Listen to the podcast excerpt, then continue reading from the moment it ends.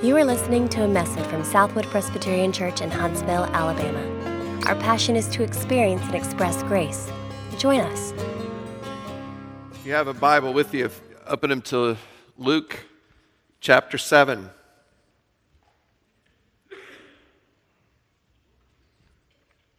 We're continuing in our journey through the Gospel of Luke. And this morning we're going to uh, look at this situation here with Jesus meeting this Roman centurion, where he begins to demonstrate a lot of the things he has just taught in this uh, sermon, which we've just finished going through. So let me read for us from Luke seven, beginning at verse one. We're going to read down through verse ten. After he had finished all these all his sayings and the hearing of the people, he entered Capernaum. Now a centurion had a servant who was sick and at the point of death, who was highly valued by him.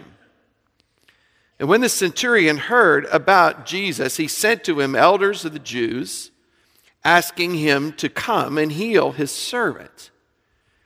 And when they came to Jesus, they pleaded with him earnestly, saying, "He is worthy to have you do this for him, for he loves our nation, and he is one who built us our synagogue." And Jesus went with them. But when he was not far from the house, the centurion sent friends, saying to him, "Lord, do not trouble yourself, for I am not worthy to have you come under my roof. Therefore, I did not presume to come to you, but say the word, and let my servant be healed. For I too am a man set under authority, with soldiers under me. And I say to one, go, and he goes. And to another, come, and he comes. And to my servant, do this, and he does it." And when Jesus heard these things, he marveled at him, and turning to the crowd that followed him, said, "I tell you, not even in Israel have I found such faith." And when those who had been sent returned to the house, they found the servant well. You know, one of the things I love about really the whole of the Bible, but especially when we come to the Gospels, is stories. I mean, we, I love stories. I think we all love stories. And one of the things about Luke, and it's a little different than especially, say, Matthew, Luke, we find very few extended sections that are just him explaining the kingdom, where he's teaching us truths. Far more often than not, you have these stories that paint a picture of these principles that Jesus is communicating about the reality of this new kingdom that he brings in. And this is one of those examples. He's just finished, probably in the Gospel of Luke, the longest section of teaching that we have. But now, immediately, Luke is going to give us a pair of stories. And we're going to look at one this week and another one next week that illustrate all that he has just said um, about the kingdom. This week, we have the healing of this servant of a Gentile who expresses faith. But then next week, we're going to see how he returns a dead son alive to his widowed mother. And both of these are going to reflect something different about the kingdom. And in some ways, they are both scandalous because they fly directly in the face of common thought. And so today, we're going to look at the kingdom, and we're going to look at kingdom faith. What does kingdom faith look like? You know, and you have to say, um, when you say that you have faith, when you say your friends have faith, what do you look for in yourself or in someone else that says, yeah, they really do have faith? And if it's true faith, you know, what distinguishes that? So as Jesus just taught in this his previous sermon, that you'll know a tree by its fruits. And so he says, a good tree is going to produce good fruits. A bad tree produces bad fruit. You know that tree by the fruit it produces. What does the kingdom, what does faith, this kingdom faith, produce in us that demonstrates that fruit of the kingdom? And so Luke is going to show us in this section, again, it's a scandalous section in a couple of ways, but he's going to show us and demonstrate for us what this kingdom faith is.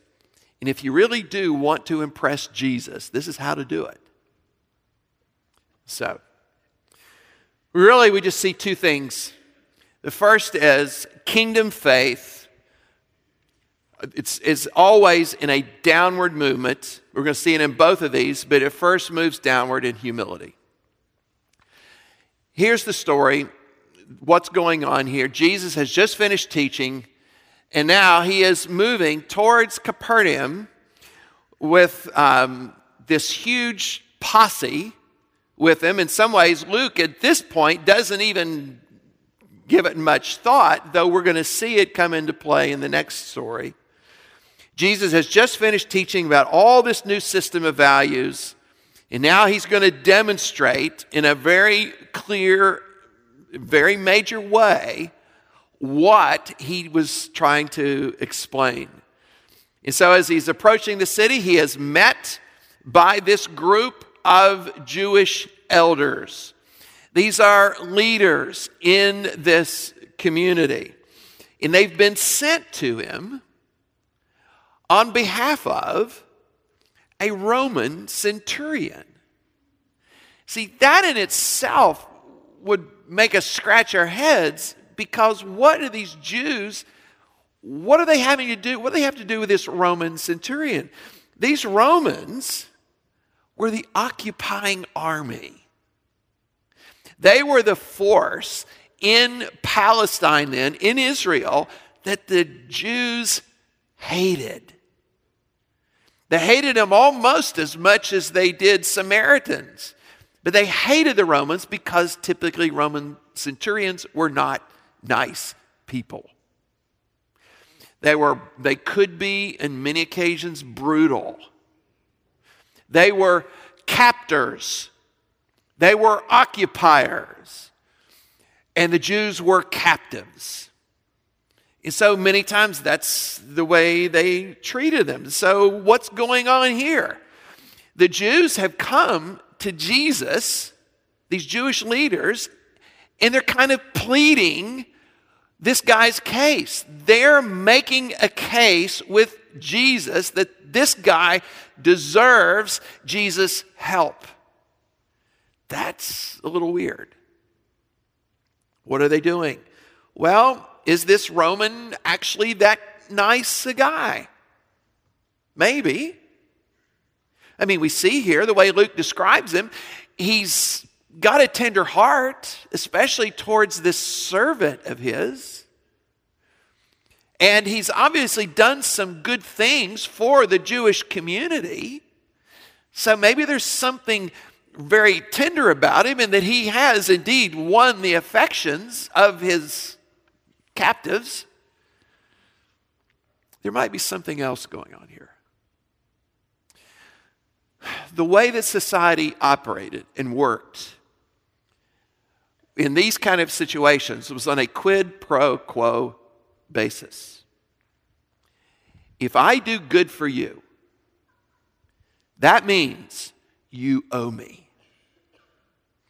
And so what the Romans would do sometimes with their captives is, you know, and the centurion spent money, you know, built their synagogue and, and so forth.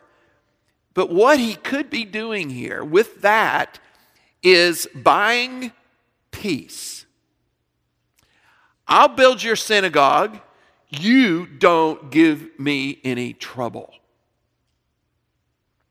And so the Jews, in a sense, you know, maybe what he's doing here with these Jewish elders is calling in his debts. So yeah, maybe he, he did love this servant of his, and this servant was obviously very valuable.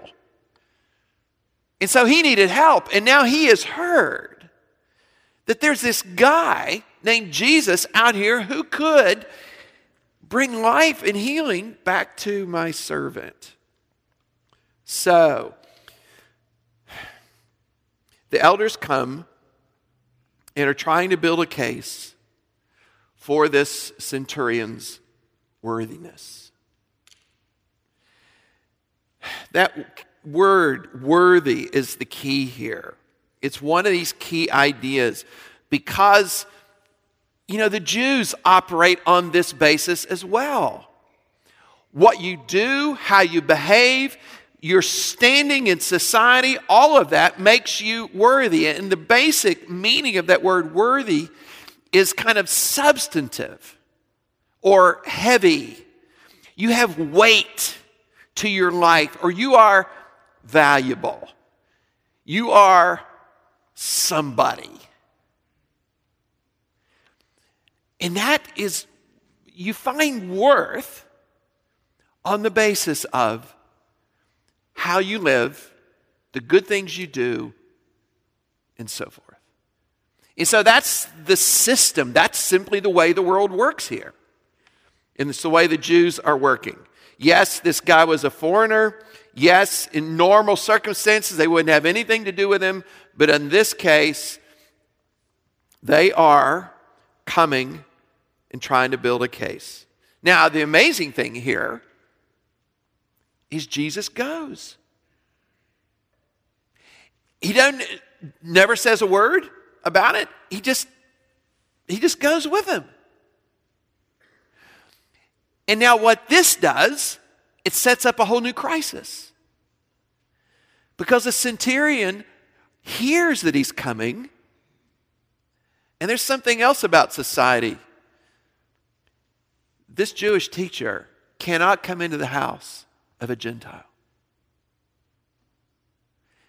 And so this centurion in some ways panics. And he sends a whole different group of people to Jesus. These are not Jewish elders that he's he's using to get something. Now he's got friends. And now they're saying something whole different. Something totally different about this Roman. He's not worthy. He's a Roman. He says, I am not worthy for you to enter into under my roof, enter into my house. In the word that their centurion uses, it's like, I'm insufficient. I am a nobody. In regard to you, comparison to you, I am nobody. I am not enough for you to care. And so from a distance, he sends these friends to Jesus. Because basically the Gentile says, I have no right to expect you to help me. But you know, if you just say the word, which we'll look at in just a minute. But there is in this world this system of worth and value. And unfortunately, in that system, it's all based on what you do, who you are. And this is what Jesus came to, to bring it into. Unfortunately, that same kind of system is what we have here. What makes you think that you are worthy to expect Jesus to come to you and to give you help? You know, help is given to those who are worthy of it. You know, and we operate this way. If someone were to come to you and ask for financial help, they need money from you, what are you looking for in them that would make them worthy of your help? What if they were standing there puffing on a cigarette in front of you? What if they had the smell of alcohol on their breath? What if they were dressed very clearly as if they belonged to another religion? What would disqualify them from you giving them help? Would they be worthy? What makes us worthy? To ask and to expect something. But, you know, that is as big a question as that is. How do you approach God yourself? You need Him to work for you. You need something. You've got something going on in your life, and it's very, very dear to you. What gives you the right to go before God and expect Him to answer your prayer and to meet you in that need? Have you done enough? Are you good enough? You know, a few years ago, well, let me just say this first. A lot of us know intellectually that there's nothing we can do. But that's not the way we function. Some years ago, when um, not long I had actually become a Christian, uh, I joined the uh, staff of Campus Crusade for Christ. Um, I was going to become a missionary. And I had, I was at new staff training, and they were trying to decide where I should fit, what ministry I should go into. And I had just auditioned for the music ministry, not very well, I might say, but I auditioned, and that's where I really wanted to be placed. I didn't want to go just work on a college campus somewhere. I wanted to work with these music groups that they had. And so, you know, in that anxious time of waiting, and this was something I really, really wanted. And so I decided, you know, maybe I ought to pray about this. So I I remember I went up uh, one evening. They had a ch- at the, the camp, the staff training grounds where I was, they had a chapel. And so I decided, let me, I'm just, I'm going to go up there in the quiet and the private, and I'm going to pray. But as I went up there and started praying, I realized something. That's the first time I had really prayed in a long time. I hadn't really, as far as my time and efforts go, I hadn't paid God much attention at all. Yeah, I was in training to be a missionary, and I wasn't in His Word, I wasn't praying, and there were just other things in my life that were inconsistent with all of this. And it hit me that God, and I just started kind of rattling all this off. And I said, I really don't have much right to ask you for this. And it was kind of like, you know, this is a very un-Presbyterian thing. It was almost like God actually responded to that prayer. And as clear as it could be in my mind, this thought came, and it says, okay, what difference would it have made if you had done all those things? Would you be more worthy?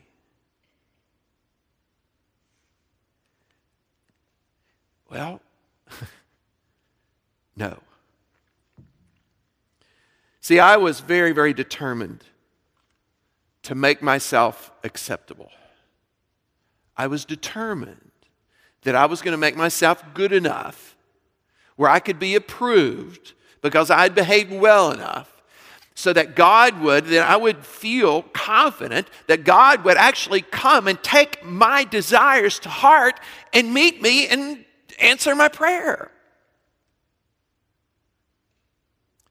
I was trying to be worthy.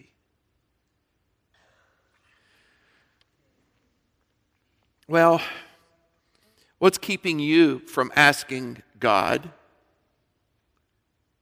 for something that's very, very dear to your heart? And I don't know what that might be. It might be something that you really want. It might be Him taking away something you really don't want. But that request, what is it? And see, a lot of times we hesitate to come before God because, yeah, I'm not good with devotional times. Uh, yeah, I've been going the wrong places on my computer. Oh, yeah, I mean, I have just yelled for the, at my kids for the seventh time, and it's barely lunch. Why would I think that God would listen to me? Why would I think He would have anything to do with my desires?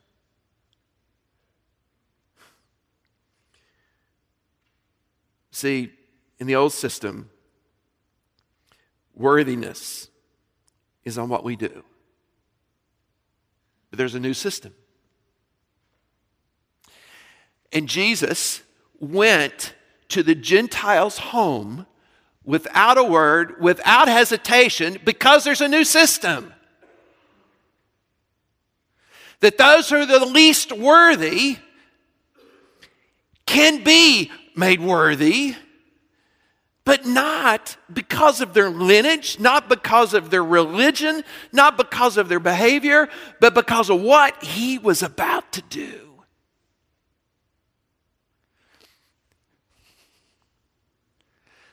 The Holy One of Israel was about to embrace unworthiness. The Holy One of Israel was about to enter in the sewer of human depravity and take it away. And He was going to embrace it so that us who are lost in it and stuck in it, we who cannot be good enough ever, can be made worthy. And how worthy has He made us? That same Holy One of Israel has now declared that through His work, through His death, through His intervention, has made me not only acceptable enough that He would enter in to my dwelling, He's chosen to take up residence there.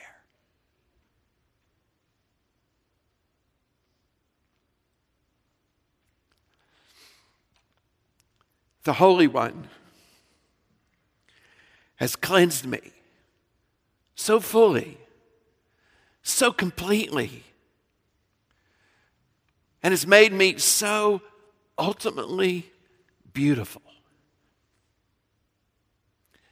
that He says, I'll come. No problem. I'm on my way.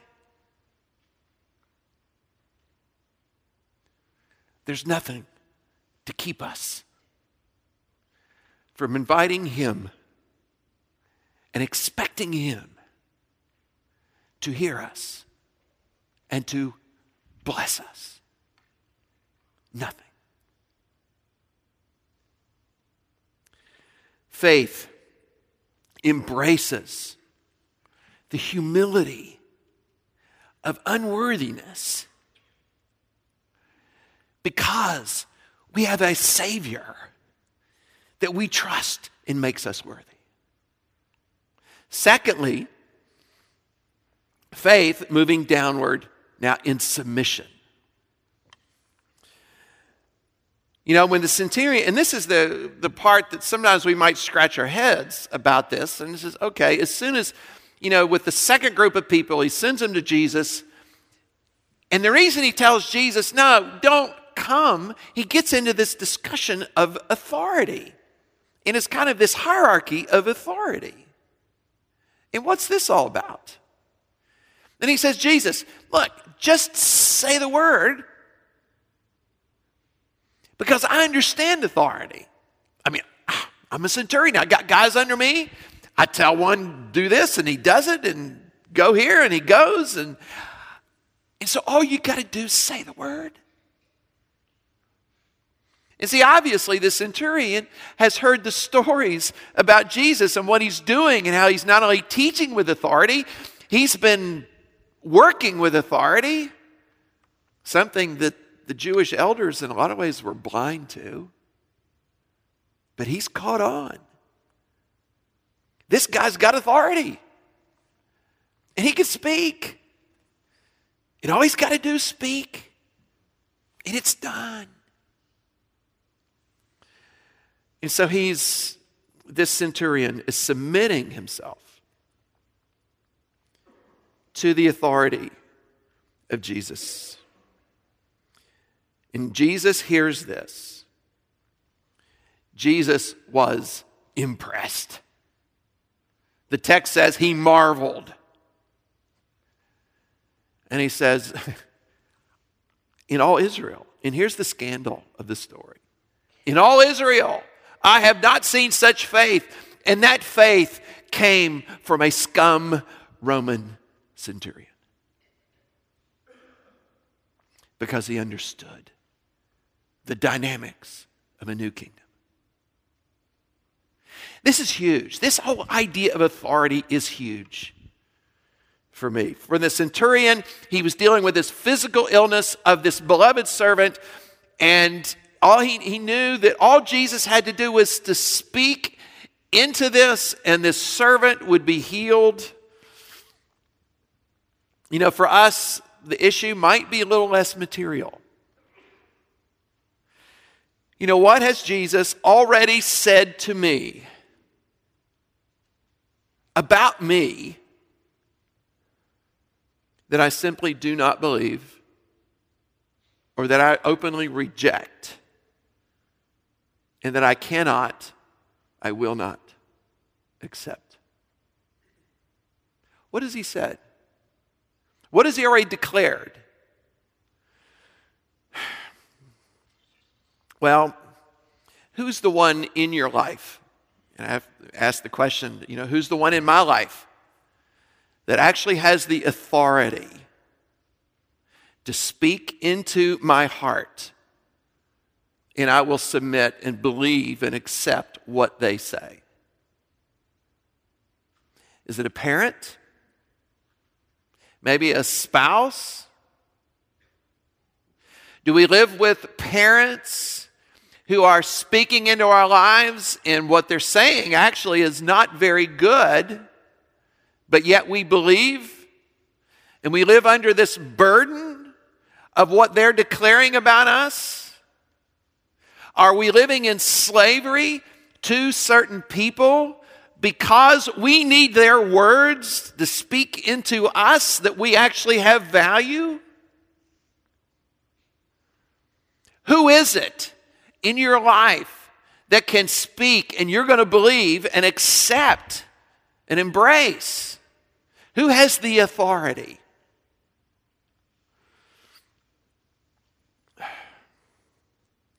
You know, because of these voices, sometimes we can either feel very defeated, very worthless, very small, enslaved. You know, some of the loudest voices that we believe, unfortunately, are, are our own. We don't need somebody else. Some of those voices simply say, I look in the mirror and it says, I'm a failure. I am a zero. I am insignificant. I mean nothing to no one. Now, what I'm talking about here and getting into is not psychological gymnastics. Psychology today will tell you, you know, and you, you might think this is just, well, positive speak. We need to have positive messages. We need to speak to ourselves and listen to the positive messages that people give us and ignore the negative ones. And so that we can have a better image of ourselves, you know, a, a, oh, that stuff. I'm not talking about that, because what psychology does, unfortunately, is just saying, giving us positive messages, and they're ignoring the truth. And what is the truth? When one of my spiritual mentors, I was had this saying, and it says, you know, when people criticize you, rejoice. Because it's not anything as bad as the reality.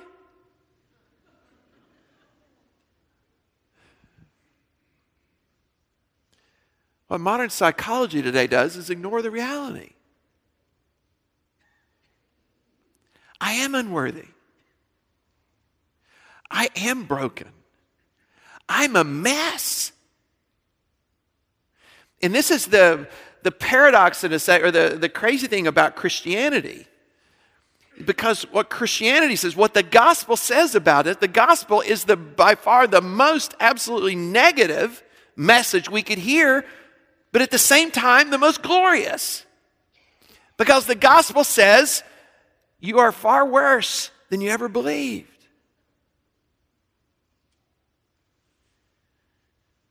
But you're far more beloved than you ever dreamed. And so the voice of Jesus says what to us? It says, yep, you got a problem. You got a big one. You have no clue. You're a broken mess, and there's not one single thing you can do to take care of it. He doesn't stop there. What does he also say? You're forgiven. You're accepted. You're approved. You are righteous. You are beloved.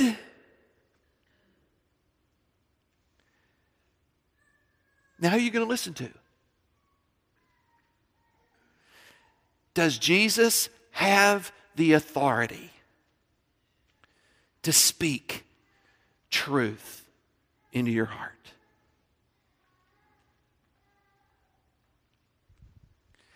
Because this is the truth. This is what he comes to do. Faith always begins moving downward. Always. It is grasping the truth of my unworthiness. But faith also submits to the declaration that comes from the cross that it is finished. That we who believe him are in Christ. And there is now no barrier to keep us away, to keep us from expecting anything other than God's ultimate good.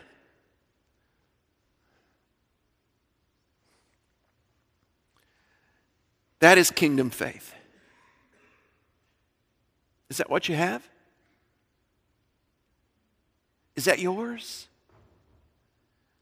Are you still living a life trying to improve so you'll get a hearing?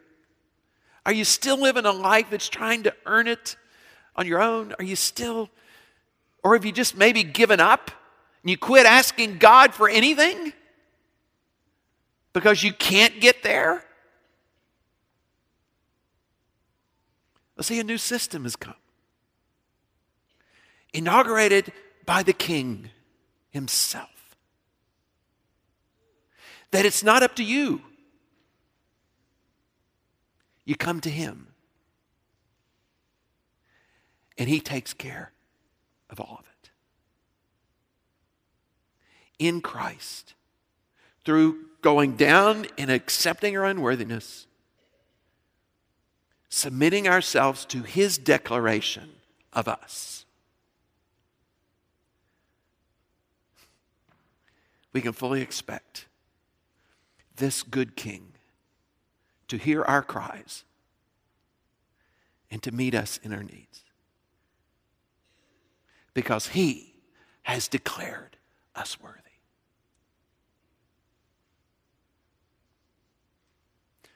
Let's pray. Father,